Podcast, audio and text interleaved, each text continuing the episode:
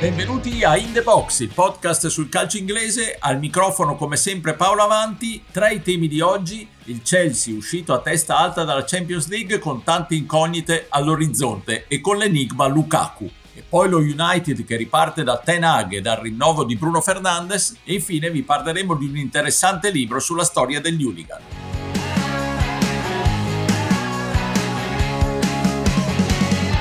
Thomas, what an effort. You really couldn't have asked for much more from your players tonight. No, not one single percent more. It was like exactly what we needed.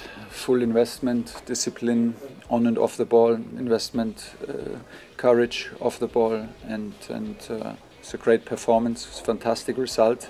We, had, we scored four goals. One was disallowed. We, we had chances in, in, in regular time. We had chances in overtime to score more, but we were not. Uh, were unlucky um, today and got beaten by pure individual quality, nothing else. Solo complimenti ai suoi giocatori da parte di Thomas Tuchel dopo la sfortunata partita in casa del Real Madrid. I campioni d'Europa escono a testa alta dalla Champions League e ora hanno di fronte un finale di stagione con due obiettivi, la difesa del terzo posto e la conquista delle FA Cup. Hanno qualche problema tecnico a cominciare da quello di Lukaku e grossi punti di domanda sul futuro del club. Ne parliamo con i miei abituali compagni di viaggio, Stefano Cantalupi. Ciao Stefano. Bentrovati, ciao a tutti. E da Londra Pierluigi Giganti. Ciao Pierluigi. Ciao a tutti. Pierluigi a Madrid si è visto tutto l'orgoglio di una grande squadra. Partitona, un po' di sfortuna, un po' di errori e alla fine sono usciti, ma che grande Chelsea. Non era morto come sospettavamo dopo qualche risultato negativo. No, tutt'altro mm, è un luogo comune nel calcio il dire che mm, la partita l'hanno persa nel confronto d'andata, ma direi che in questo caso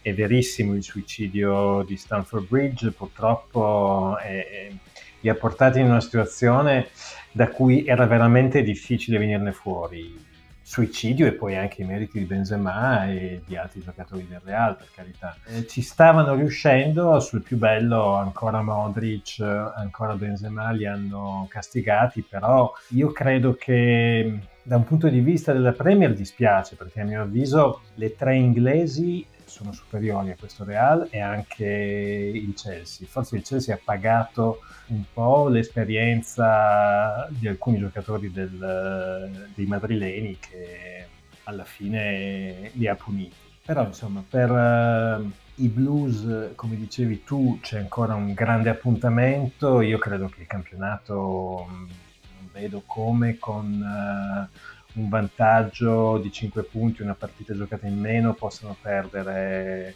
il, eh, il, terzo posto, per cui non credo che ci siano dubbi. L'FA Cup sarà interessante perché se battono il Palace domenica, probabilmente, mm, cioè senza probabilmente, sarà la quarta finale stagionale, perché non dimentichiamo che hanno giocato la Coppa di Lega, persa con il Liverpool, e hanno giocato anche Supercoppa europea e eh, la finale del campionato mondiale per club entrambe vinte. Ecco Stefano, eh, tra i focus tecnici interessanti di questo Chelsea, tra gli argomenti di discussione più forti, c'è ovviamente l'utilizzo di Lukaku, l'inserimento di Lukaku con tutte le voci di mercato, la possibilità che torni a, all'Inter e, e, tutti quei discorsi lì. Prima di darti la parola, sentiamo cosa ci aveva detto Paolo Di Cagno in occasione dell'intervista che gli avevamo fatto la scorsa puntata, tutta dedicata a Manchester City Liverpool. Lui però aveva fatto una battuta che non vi avevamo fatto sentire proprio su Lukaku, su come il belga ha sofferto il passaggio dalla Serie A alla Premier League.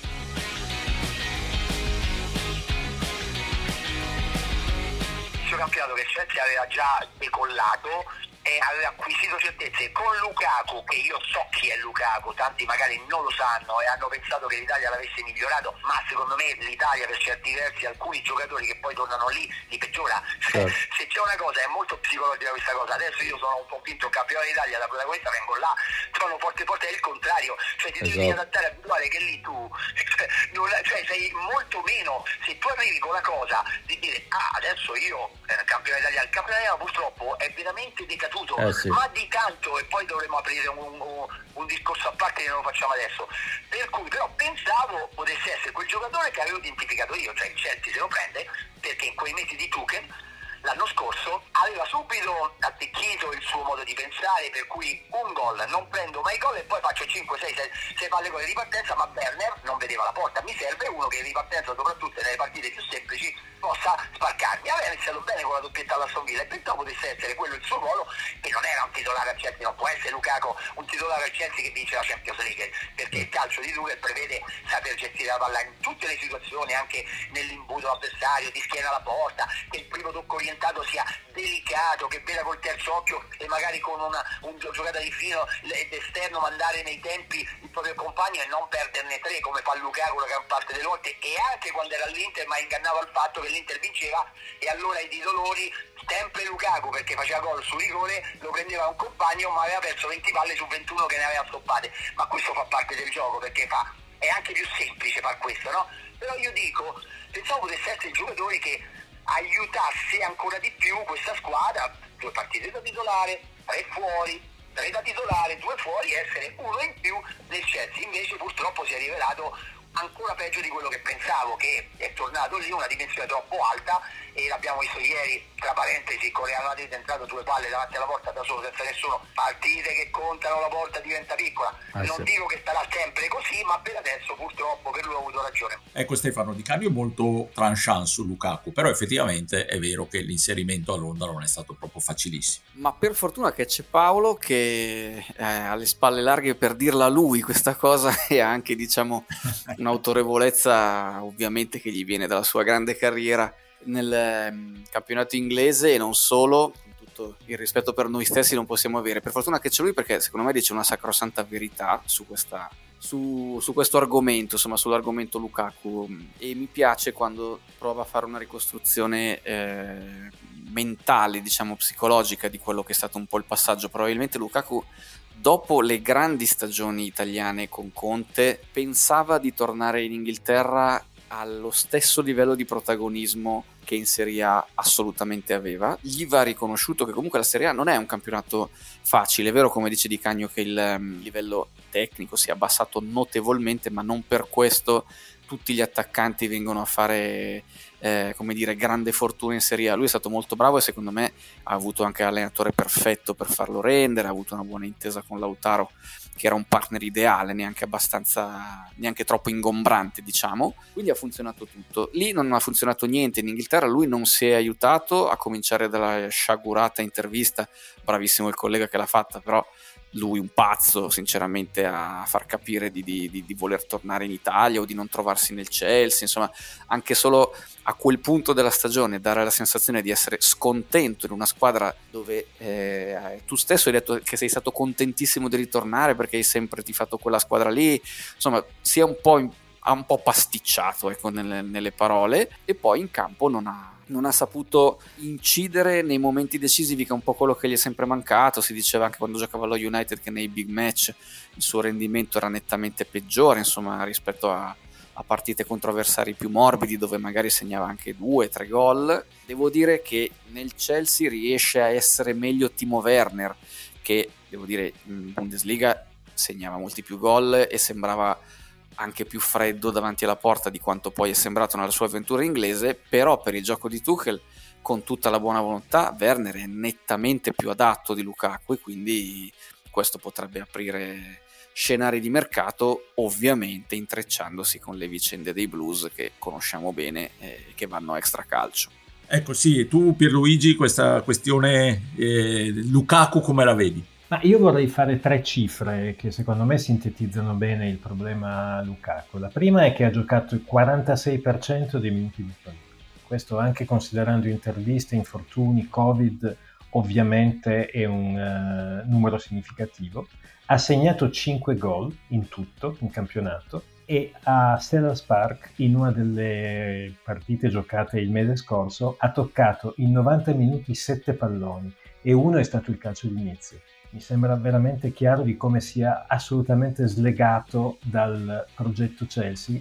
E forse Lukaku è l'unico grande punto interrogativo che io mi faccio rispetto a Tuchel, rispetto a come l'allenatore tedesco, forse anche per demeriti del giocatore, ma comunque non sia riuscito in questo anno e mezzo, che secondo me è stato eccezionale, a gestire questa eh, nuova conformazione tattica con un attaccante principale di punta.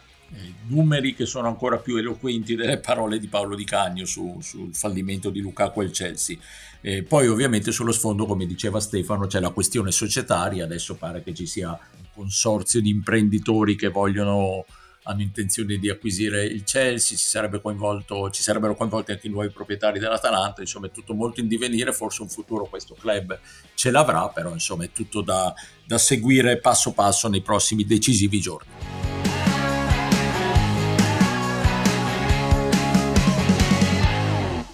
Very happy to be here. It's an honor to uh, represent this club and uh, a dream come true.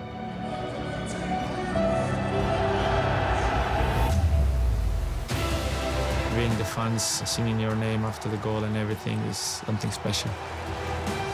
I feel the support from everyone. I feel like I have to give something back to these people. You feel that this is a special place for you. You belong to this club. The spirit of the group is really important. We are like a family. I'm living my dream. I feel like this is my home. Parola al miele per il Manchester United in questo messaggio d'amore di Bruno Fernandes dopo il rinnovo del contratto con i Red Devils. Mentre l'arrivo di Ten Hag, il tecnico dell'Ajax, sembra sempre più scontato. Stefano, il rinnovo del portoghese già è un primo passo nella direzione giusta per la rifondazione del Manchester United.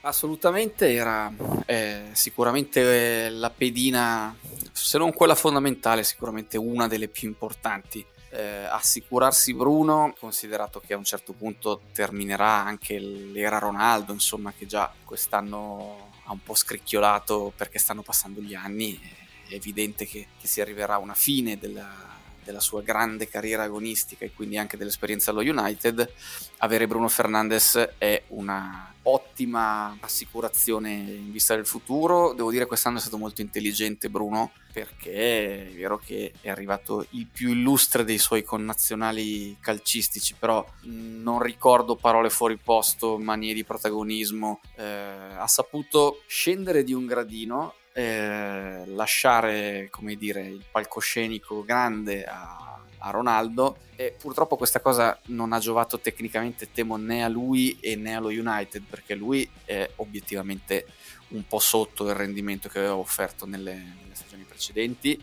E lo United sicuramente avrebbe avuto più beneficio ad avere un Bruno superstar con Ronaldo l'uomo diciamo delle missioni impossibili o dei minuti centellinati per, per, i momenti top più caldi della stagione. Invece Ronaldo sappiamo che comunque è un tipo di giocatore che si prende poi l'intero palcoscenico è un altro tipo di giocatore. Io sono sempre stato convintissimo dell'utilità in generale di Cristiano Ronaldo e che se una squadra con Ronaldo non funziona c'è un problema con l'allenatore o con gli equilibri, ecco. Però è evidente che Bruno ha fatto un mezzo passo indietro per adesso. Riaverlo eh, super protagonista con la squadra costruita intorno a lui sarebbe interessante, ma se l'allenatore dovesse essere Tenag, eh, il concetto di squadra costruita intorno a te non è proprio quello più adatto da utilizzare perché io sono molto curioso di vedere che tipo di calcio porterà, se sarà effettivamente lui il prescelto. Se porta quello che si è visto all'Ajax, potrebbe essere un calcio che non ha necessariamente bisogno di una superstar intorno alla quale far girare gli altri 10 o 9 se consideriamo gli anni di movimento, ma potrebbe essere un calcio che comunque andrebbe bene per Bruno, che non ha proprio mania di protagonismo. Posto, diciamo, in una squadra dove tutti quanti sono, sono pericolosi quando eh, si imposta la fase offensiva, Bruno potrebbe esaltarsi ancora di più. Insomma, è, spero veramente di vederla presto questa cosa perché eh, l'Everton Manchester United che ho visto nell'ultima giornata era una roba straziante, cioè era veramente una cosa da, da, da, prendere il televisore e mettergli un velo sopra per non vederlo. Sono contento per quelli dell'Everton che hanno fatto una vittoria importantissima in chiave salvezza, ma cioè, lo United ha fatto una partita raccapricciante. Sì, sì, sono, sono d'accordo, è stata davvero una sfida raccapricciante vinta dall'Everton con un po' di fortuna perché entrambe le squadre credo che siano state veramente inguardabili. Pierluigi, eh, brutto spettacolo quello dell'Everton, torneremo a parlare sicuramente in futuro. Il Manchester United, quando lo vedi in partita appunto come quella di sabato, dici ti metti le mani nei capelli e pensi a quanto, quanto lavoro ci sia ancora da fare per rilanciare questo, questa ex squadrona. Ma il materiale umano alla fine comunque non è che manchi. Eh. No, non, non, manca effettivamente, però non mi è sembrato mai di aver visto quest'anno un'idea di squadra proposta da Rangnick. Eh, sarà interessante vedere se arriverà Ten Hag, come sembra molto probabile, quale sarà il eh, progetto che farà partire se ci rifacciamo a quello che abbiamo visto nell'Ajax, da un punto di vista tattico sarà un uh, eh, 4-3-3, sarà interessante vedere in questo 4-3-3 dove andrà a mettere Bruno Fernandes, che anche secondo me è comunque il giocatore, come diceva Stefano, fondamentale del futuro uh, dello United, perché Ronaldo credo che avrà a partire già dal prossimo anno minuti contati perché ha 37 anni, quindi non è che ci si possa aspettare che sia titolare sempre. Nel 4-3-3 sarà interessante vedere mm, dove verrà inserito Fernandez, perché Fernandez è più un giocatore che sta dietro alla punta, però può giocare volendo da intermedio, può giocare da attaccante esterno, teoricamente può fare anche il falso 9, non credo che comunque sarà utilizzato in questi termini. Beh, insomma, c'è voglia allo United di vedere qualcosa di nuovo perché la minestra riscaldata vista quest'anno è stata veramente deprimente. Poi a Goodison Park ci sono stati anche degli episodi brutti, quello di Ronaldo in uscita dal campo con il telefonino rotto è stato tra, tra, tra il brutto e il e, e, e l'iper eh, sciocco. Insomma, penso, penso, che dalle parti di Old Trafford, eh, non solo quest'anno, ma ormai da, da, dai momenti di Ferguson ci sia voglia di vivere una completa rinascita e non solo questi abbozzi di rinascita che sono stati tentati in questi ultimi anni.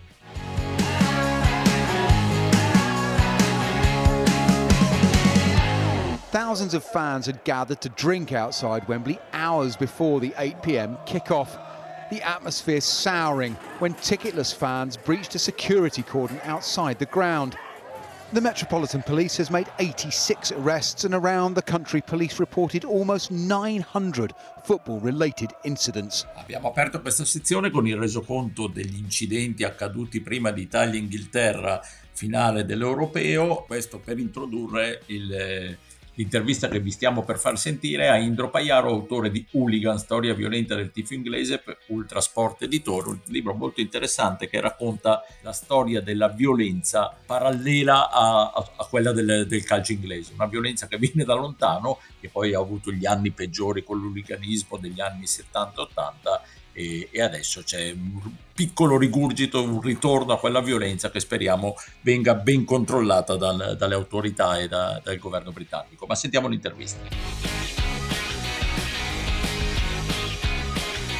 Raccontaci un po' com'è nata l'idea di, di fare un libro del genere. Sì, guarda, l'idea mi è nata qualche annetto fa, non ti nascondo che mi girava per la testa da un po' di tempo eh, per via delle numerose letture fatte in materia e ho poi deciso lo scorso anno, era il mese di gennaio, di metterla nero su bianco. Tempo 6 o 7 mesi e il libro era pronto e poi l'uscita ufficiale è stata a febbraio di, di quest'anno. I temi sono temi che eh, in parte avevo anche già trattato nei miei scritti precedenti perché un po' la storia del calcio inglese legata alle grandi tragedie negli stadi e di riflesso anche all'uliganismo e mia, il mio desiderio di affrontare questo tema è stato dettato dal fatto che in Italia manca ancora una letteratura specifica su una questione che invece in Inghilterra è stata raccontata da mille sfaccettature e da mille punti di vista e poi non ti nascondo in ultima istanza un interesse personale verso la componente più folcloristica del tifo che da sempre mi porta ad appassionarmi di quello che accade più sulle tribune che non in alcune partite in campo. A volte lo spettacolo è più bello in tribuna sì, che sullo Sky, esatto. Assolutamente. Tra l'altro una cosa che mi ha colpito tantissimo è la prima parte del libro in cui parli del mob football, cioè dei primordi proprio del calcio inglese e della violenza che era insita anche in quella versione embrionale del calcio.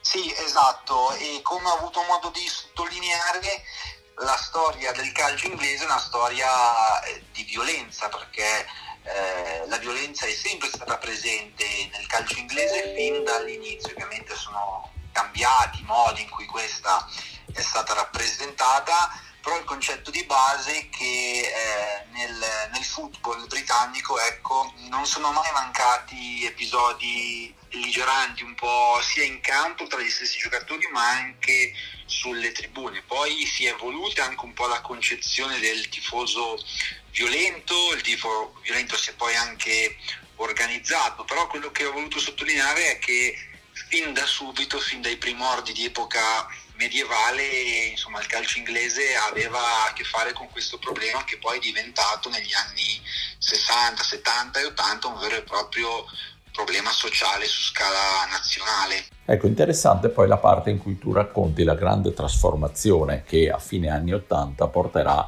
alla nascita della Premier League, della dorata Premier League che conosciamo oggi. Trasformazione che viene intrapresa dopo le terribili tragedie degli anni Ottanta, l'Eisel, Hillsborough, Brentford e altre. E tu spieghi bene che non fu una rivoluzione voluta, ma eh, finalmente il governo inglese e chi amministrava il football, eh, il football d'oltremanica decisero di mettere le mani su questo malato terminale perché furono di fatto costretti dalle grandi tragedie degli anni Ottanta già nei primi anni 20 quando si tenne la famosa finale del cavallo bianco a Wembley certo. che aveva portato a un episodio di sovraffollamento conclusosi per fortuna senza eh, morti c'erano state le prime avvisaglie le prime raccomandazioni che qualcosa bisognava cambiare poi nei 60 anni successivi bene o male tutti i report che avevano fatto seguito a tragedie negli stadi, parlo di Ibrox, di Barden Park, di Eisel,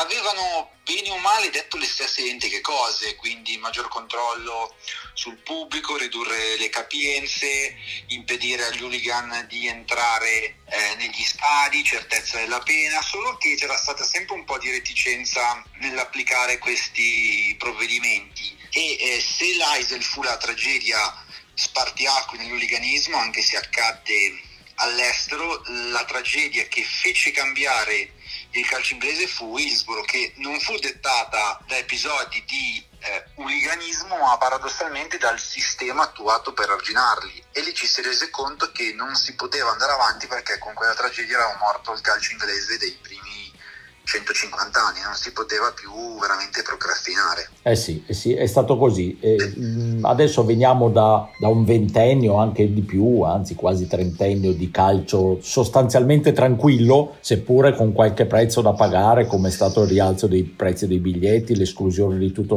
una classe sociale dagli stadi, ma indubbiamente gli stadi inglesi sono sicuri. Ultimamente c'è stato qualche episodio come quello avvenuto prima della finale Italia-Inghilterra degli europei a Wembley alcune intemperanze che sono accadute a Leeds piuttosto che in altre piazze piuttosto calde del, del calcio inglese e hanno fatto un po' scattare l'allarme. Sta ritornando l'uliganismo? Tu ritieni che stia tornando e che possa tornare con quelle caratteristiche del passato o che sia un fenomeno ormai morto e sepolto?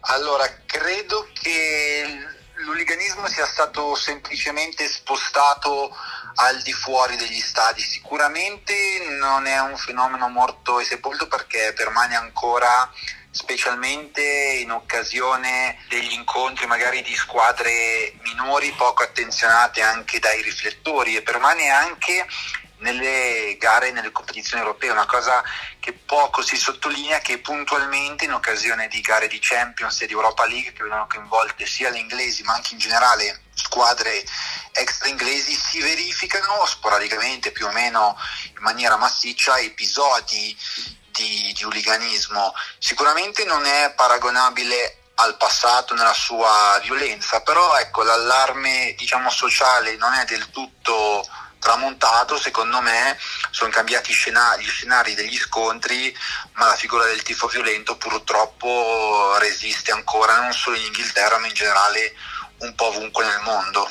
Stefano, ne abbiamo già parlato tante volte, una chiusura dopo questa intervista, mm, hai sentito anche Indro Paiaro dice eh, che mm, è difficile che torni l'uliganismo, quello estremo che aveva eh, dominato il calcio inglese negli anni 70-80, però un po' di attenzione va sempre tenuta di fronte a quanto sta succedendo recentemente perché comunque la violenza nella società inglese, non solo inglese, c'è, esiste e va, va tenuta sotto controllo. Sì, io la sto vedendo mm, un po' diciamo a episodi eh, per quelle che è l'esperienza di questi ultimi anni, insomma a me è capitato anche di andare poi durante l'europeo, non sono andato alla, alla finalissima, eh, però ho visto poi come tutti quanti noi gli episodi prima di Inghilterra-Italia. La sensazione che ho avuto lì è che non ci fosse grande preparazione nel gestirle questi tipi di situazioni. Il fatto che magari siano focolai